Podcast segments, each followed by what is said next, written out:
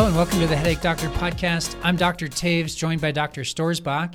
As always, it's our mission to educate and empower everyone who has headaches and migraines so that you can break free from a life of fear of your next migraine and uh, reliance on medications and thrive in everything that you want to do. And there are a lot of things out there that uh, people are unable to do because of headaches and migraines. And that really does drive us uh, to do this podcast every week and uh, to continue to improve on what we're doing. This podcast is actually based off of our most popular blog post, which answers the question why do I get headaches or migraines after eating? Food is something that a lot of people associate uh, positively, negatively with their headaches or migraines. Food triggers, uh, inflammatory foods, maybe you you feel like you need to eat food uh, and if you go too long in like a starvation mode that will trigger a migraine. And so we're going to talk about food and the association with food different types of food uh, just eating food and the process of that and how that's associated with headaches and migraines. There's actually seven different sort of mechanisms uh, possible mechanisms behind food eating food being a trigger for headaches and migraines. And we're going to go through each of those seven. Because our blog post does so well, I, I'm excited for this podcast because I, I think it's going to be laid out um, well. I think you got, y'all will learn something. And there's going to be some very practical things that you can take home and, uh, and think about uh, as you prepare your next meal. And if it, absolutely, if you're someone who has food as a trigger, this will be helpful for you. So let's jump into it. First off, we have sugar. If you're consuming sugar, and sugar seems to be a trigger, um, what should we know about sugar? So, as we know, um, sugar just really um, impacts our blood sugar, so or our glucose levels in our blood. And what will happen is we when we ingest sugar and say especially you know you want that dessert or chocolate and you have some cake or cookies and sometimes you'll kind of feel sluggish and almost headachy after that if you're noticing that there's a couple things that could be going on um, the main thing is when we eat sugar, our body has to react and release insulin because that attaches to the glucose and actually then will lower our blood sugar, which is what we want to try to normalize it. But sometimes our body will almost release too much insulin, and will go from a high blood sugar level to a really quick drop. And it's actually the drop, or what's also called like a reactive hypoglycemia, that can give you these symptoms of kind of feeling lightheaded, dizzy, and can bring on a headache. Yeah, absolutely. And and maybe we're going to hit on this as we summarize at the end, but it feels appropriate to say that many of these things we're talking about, um, most of them, all but but maybe one.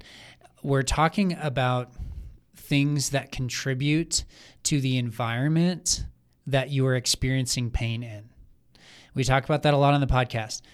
But we'll take for example sugar. Sugar and the body's response with insulin um, dropping the uh, glucose levels of your blood that is is making the environment that you're experiencing let's say this neck problem it's making that the threshold for what you can tolerate lower. Okay, so um, when we talk about sugar and how you might how your body's responding with insulin uh, and setting you into a hypoglycemic state, um, that we're not saying that insulin is causing uh, your migraines and that you need to go down this road of understanding how to control your insulin. Um, it's it's just the body's natural response uh, to sugar because we might overwhelm it with sugar might lead to that environment where you you then feel the headache. Mm-hmm. Exactly. Yeah. In addition to that, we we have salt. So sugar and salt, two two things that we all um, love. just like every every time we have a meal, we're probably consuming sugar or salt to yeah, some extent. Absolutely. Um, and so yeah, salt. I for me, I'm a salty person over sugar for sh- for sure. So I could probably work on this. And when you think of salty foods, you know, think like a lot of frozen foods, pasta sauces, tomato juice, processed cheese. Um, you know, that sort of thing will have a lot of salt in them. And some people will do that and then they'll they'll maybe experience a headache. And they have shown that people who eat more sodium, and this this um, study said around 8,000 milligrams per day, will have 33 percent more headaches compared to those who only eat 4,000 milligrams, so about half of that per day. So it definitely a little bit of a correlation there. And just uh, just so everyone knows, the American Heart Association really recommends no more than 1500 is I kind of ideal for blood pressure levels because what sodium or salt does is increase your blood volume and can increase um, it kind of takes up space in your blood vessels. And that way again, if your blood vessels are already sensitive, like we talked about, if you have a neck issue and even your nerves are sensitive, that can actually sensitize the vascular vein system. And then you'll have, um, yeah, a headache come on because of this increased blood pressure. Yeah. So just to maybe not, not too much of a tangent, but to give some clarity around that, it's if you're trying to understand why our blood vessels would be sensitive in the first place, it has to do with how our body, how our brain gathers this pain signal um, and, and then responds to it. And a referral of pain, so the strong, painful stimulus, this strong, painful input to the brain, uh, it's not only confused oftentimes in location, but the type of sensation. Um, so the brain's receiving this painful input from the neck uh, and it's actually perceiving that is coming from blood vessels within the head. So, blood vessels that kind of surround the brain uh, that are in the dura can be um, perceived as hypersensitive, and that has nothing really to do with the blood vessel itself. It's it just has to do with how the nerve um, is perceiving. It's really the brain, and then as the brain's picking up any sort of signal um, from that nerve that's attached to the blood vessel, um, it, it, becomes hypersensitive. And so if we add salt, uh, if we consume salt, and then our um, uh, the the fluid level increases, so it's occupying more space within the blood vessel, and that blood vessel already has a hypersensitive nerve attached to it, um, then you are going to likely feel that sort of uh, pounding, throbbing sensation. Mm-hmm. And uh, yeah, especially if you're consuming 8,000 milligrams and the recommendation is 1,500. Right. Um, so salt intake, excessive salt intake is something to consider. Mm-hmm. Yeah. All right. So thirdly, we have uh, tyramine. So what's going on with tyramine? Yeah, so tyramine is an amino acid, um, and it's in you know certain foods. Think a really nice fancy dinner party. You go and there's red wine and aged cheeses, charcuterie, maybe some sour cream based dips, um, yogurt, and buttermilk. All those things um, have tyramine in them. And so there's also, again, a little bit of a correlation that some people might have more of a reaction to tyramine, um, which could trigger a headache. On that same line um, are a lot of foods that could be filled with like a chemical preservative. Think MSG. Um, or even nitrates and sulfates or sulfites. Um, so think like hot dogs, alcohol, soy sauce, canned soup, um, those kind of things. And I always tell people a lot of people will look for MSG, but MSG is simply just a flavor enhancer. And there's also a lot of other flavor enhancers like GMP and IMP and CMP and UMP and AMP. So if you see those, um, those are also just like MSG, and you might want to try to avoid those. Yeah, that's great. So, red wine is a big one for a lot of people. Mm-hmm. Yeah, we, we frequently hear patients say that, well, red wine and cheeses. And uh, fortunately, th- for most of our patients, that, that's not a major portion of their diet, anyways. Mm-hmm. Um, but as part of our mission, we want you to get back to the things that you enjoy, that you value. Um, but understanding that um, these things, as as let's call them triggers, different trigger foods. Um, some people, um, if they even have a little bit of like irritation through their neck, they do have to still be cautious with their trigger foods because uh, they can just have a really bad response, like the, very, a very hypersensitive response to it. So that their threshold's lowered um, a substantial amount. And uh, so most of our patients get to the point where they don't necessarily have to worry about the these trigger foods as much, uh, but but some still do, and it's that you know, in moderation management uh, of just overall health. Mm-hmm. That's important. All right. So, fourthly, we have caffeine. Yeah, this is a big one. We actually have a whole podcast dedicated just to caffeine. So I'd recommend if you're really interested in that, go back and listen to that one. Um, but obviously, caffeine is an interesting one because it can be in some medications to actually improve. Um, uptake of the medication and like Excedrin to help with headaches and migraines. But then some people can be really reactive to caffeine and it can actually make their headache worse. So it's kind of a confusing one. The main takeaway of caffeine for people with headaches and migraines is you want to drink the same amount and it has to be around 200 milligrams or less per day. That's about two cups of coffee. Um, and you want to drink it at the same time. So you don't want to vary like, oh, I had it at 8 a.m. today and then 2 p.m. tomorrow and like just kind of vary it a lot. Try to keep it as consistent as possible. That way your body can, um, yeah, create a, to- a, a, normal tolerance and, and have um, some stability during the day. Yeah. Yeah. So if you, if you drink coffee, um, don't necessarily stop. If you don't drink coffee, don't start. Mm-hmm. Um, well, I mean, in moderation.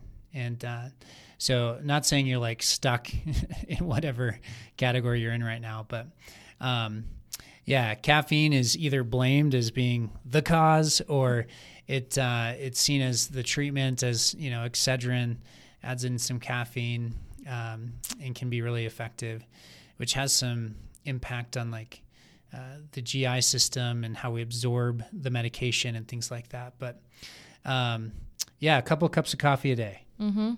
Exactly. All right. So food intolerances uh, to like gluten or dairy. What's going on there? Yeah, so that's specifically for people with celiac disease and a true lactose intolerance. So that's something that people would get tested for um, and actually, you know, kind of have quote unquote that diag- diagnosis of that. And there's definitely studies that find um, people with celiac disease and lactose intolerance um, are more likely to experience headaches and migraines. So, again, a correlation here, not a causation. Um, and, you know, there's like a quote here from um, a doctor that just says, although there are reports, you know, by patients that attest there's an association, there's really no strong evidence to definitively draw a conclusion that gluten or dairy directly causes headaches. So, just kind of like we know, I have a lot of people who come in and very much are like, okay, I'm just going to cut out gluten. And it's definitely not normally the answer. Um, I love when people are motivated, but let's kind of talk through what is actually causing your headaches, and then and then we can make other adjustments as needed. Yeah, one of the one of the things that that we um, it comes across maybe as or, or, maybe it's intended to be more like critical feedback of like oh you guys just focus on the neck but uh, when we think about causes, and that's something a lot of people are searching for, is the cause. And the assumption behind some of that like criticalness is that there are other causes.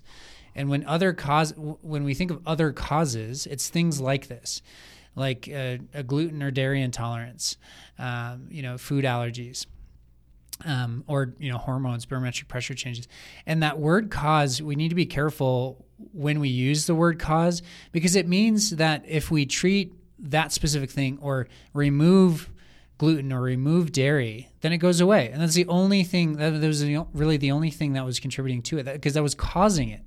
The gluten was causing it, and what we find is is that's that's not true. It's not there's there's not evidence to support that. So we have to be careful when we use the word cause. But when we understand the musculoskeletal system and the neck and how it generates pain and then how our body responds uh, with inflammation to certain food groups, especially if you have this intolerance, then all these pieces start to fall in place. And then we can use that word cause appropriately. Um, rather than just assuming all these triggers are causes, we can look at them as triggers and understand how to deal with triggers. And we can also treat the cause, which is really exciting. Um, because people are searching for a cause and they go to their doctor and they say, My neck hurts, my neck hurts, my neck hurts. And say, Well, that's part of it, um, but that's just part of the migraine, assuming the migraine is something different. But really, what we have to understand is the migraine um, is a result, likely a result of a neck problem or, or jaw issues or shoulder tension or whatever that is that just hasn't been addressed. Mm-hmm. So again, a little bit of a tangent, but um, I think that helps give context to why food or a food intolerance um, wouldn't necessarily be the cause. Mm-hmm. And then we have food allergies, which are different than an intolerance. Mm-hmm. Yeah, and you can get tested for these. Um, this basically just means your body reacts uh, uh, you know an allergic reaction. So it increases antibodies and igg in the body. Um, that basically just means inflammation goes up your body becomes hypersensitive to some things. And like we just talked about it's a change in your environment and how you're going to perceive pain or maybe raise inflammation but it was never your original cause of headaches. So a lot of people can have these. I mean um, you can test for these in different ways um, and I'm trying to think of some food allergies that people I can't think of any off the top of my head right now that like commonly other than the intolerances that come up for people. Oh, like aside from like dairy or gluten, right?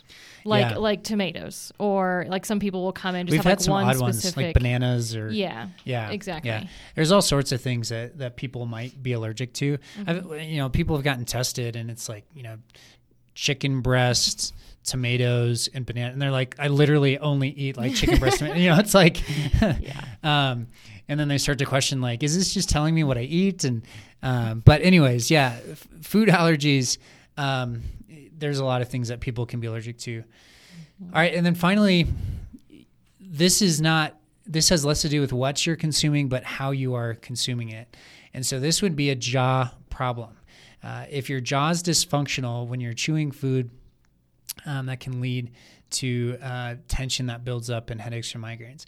Yeah, and and we see that clinically quite a bit.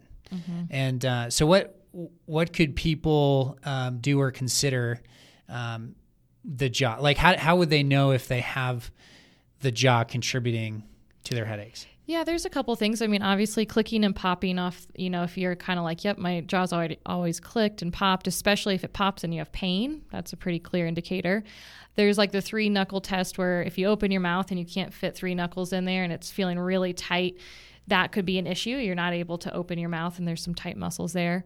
Um, and so, even just tenderness, you can feel around your jaw joint and into your muscles that when you chew, you can feel. And if you're really pushing and they feel quite tender, sometimes you'll even push on them and they'll refer pain to your head. That's a pretty good, clear indication that the jaw is involved. Um, so, you definitely do want to look out for that. And there's, you know, talk to your physical therapist call us see because um, that's kind of what we do is we work on the jaw the neck the shoulders and another person you might talk to is your dentist um, if you're feeling like you have those tmj problems yeah so if you wake up in the morning with headaches and jaw pain and you uh, see headaches triggered after eating and it an indication that your jaw is triggering this so if you don't have popping clicking pain in your jaw but it's just consistently after you eat especially chewier foods. Um, so, like a steak, for example, if if you find you have a hard time eating steaks and that'll trigger a headache or a migraine, then that's a good indication that your jaw and that chewing motion is contributing to your symptoms. And so, when it comes to the jaw, we the Breathing and Airway podcast, where I interviewed Dr. Goals, is a good one to listen to. Um, traditional dentistry uh, is in favor of, of night guards, which are which are not um, they're definitely not a bad thing. They can be very helpful. Uh, but a lot of people have airway issues. They have underdeveloped jaws. They actually uh, need. Um, we need to take the approach of changing the way their teeth contact each other and looking at occlusal. Uh, there's a lot of things that go into uh, treating the jaw. Just a little sidebar surgical procedures or injections in the jaw are usually not something that uh, we get excited about, and, and the outcomes for those aren't great. And so, if you're to the point where they're ta- starting to talk about like surgical procedures and you haven't had a good physical therapist work on your jaw, then you need to find one because uh, irreversible things to the jaw with with how it functions, the mechanisms of it, uh, we w- yeah, it can be tough to treat, but we need to treat it conservatively, and uh, oftentimes that treatment can be hard to find outside of you know a night guard or Botox or something like that. So there's uh, there's our seven things, and I'll just go back through them one more time real quick. So we had sugar, salt, tyramine, caffeine, food intolerances, food allergies, and then TMJ or jaw problems. So, those seven things are all potential uh, triggers. The jaw could be a little a cause uh, if that's referring pain into your head or increasing tension through your neck. And so, don't. And I've talked about this before, but we don't necessarily need to look for like the one thing. Um, all these things are going to contribute uh, to some extent well, in general, the, these things are impacting our body in this way. And whether they're impacting you or not, I think you should just assume if it's not in moderation and if you're not considering it at all, and say you're consuming a ton of salt or a ton of sugar or whatever, uh, that that you need to you need to consider these things. And so the takeaway for this podcast is uh, we want to illuminate, highlight these things so that people start to think about them. Our last podcast, we talked about being healthy, just what it means to be healthy. So, this is a big part of that, just understanding how what we eat, what we consume, is going to impact our body and then impact the environment that we experience pain, which is really what this is all about. Any other thoughts, Dr. Stoerzbach? No, I think we covered it. Yeah, so that's um, headaches after eating, before eating, around the time of eating. These are the things to consider. This is the Headache Doctor podcast, where it's our mission to educate and empower everyone with headaches and migraines so you can break free from a life of fear and dependence on medication, thrive in everything you do. Thanks for listening.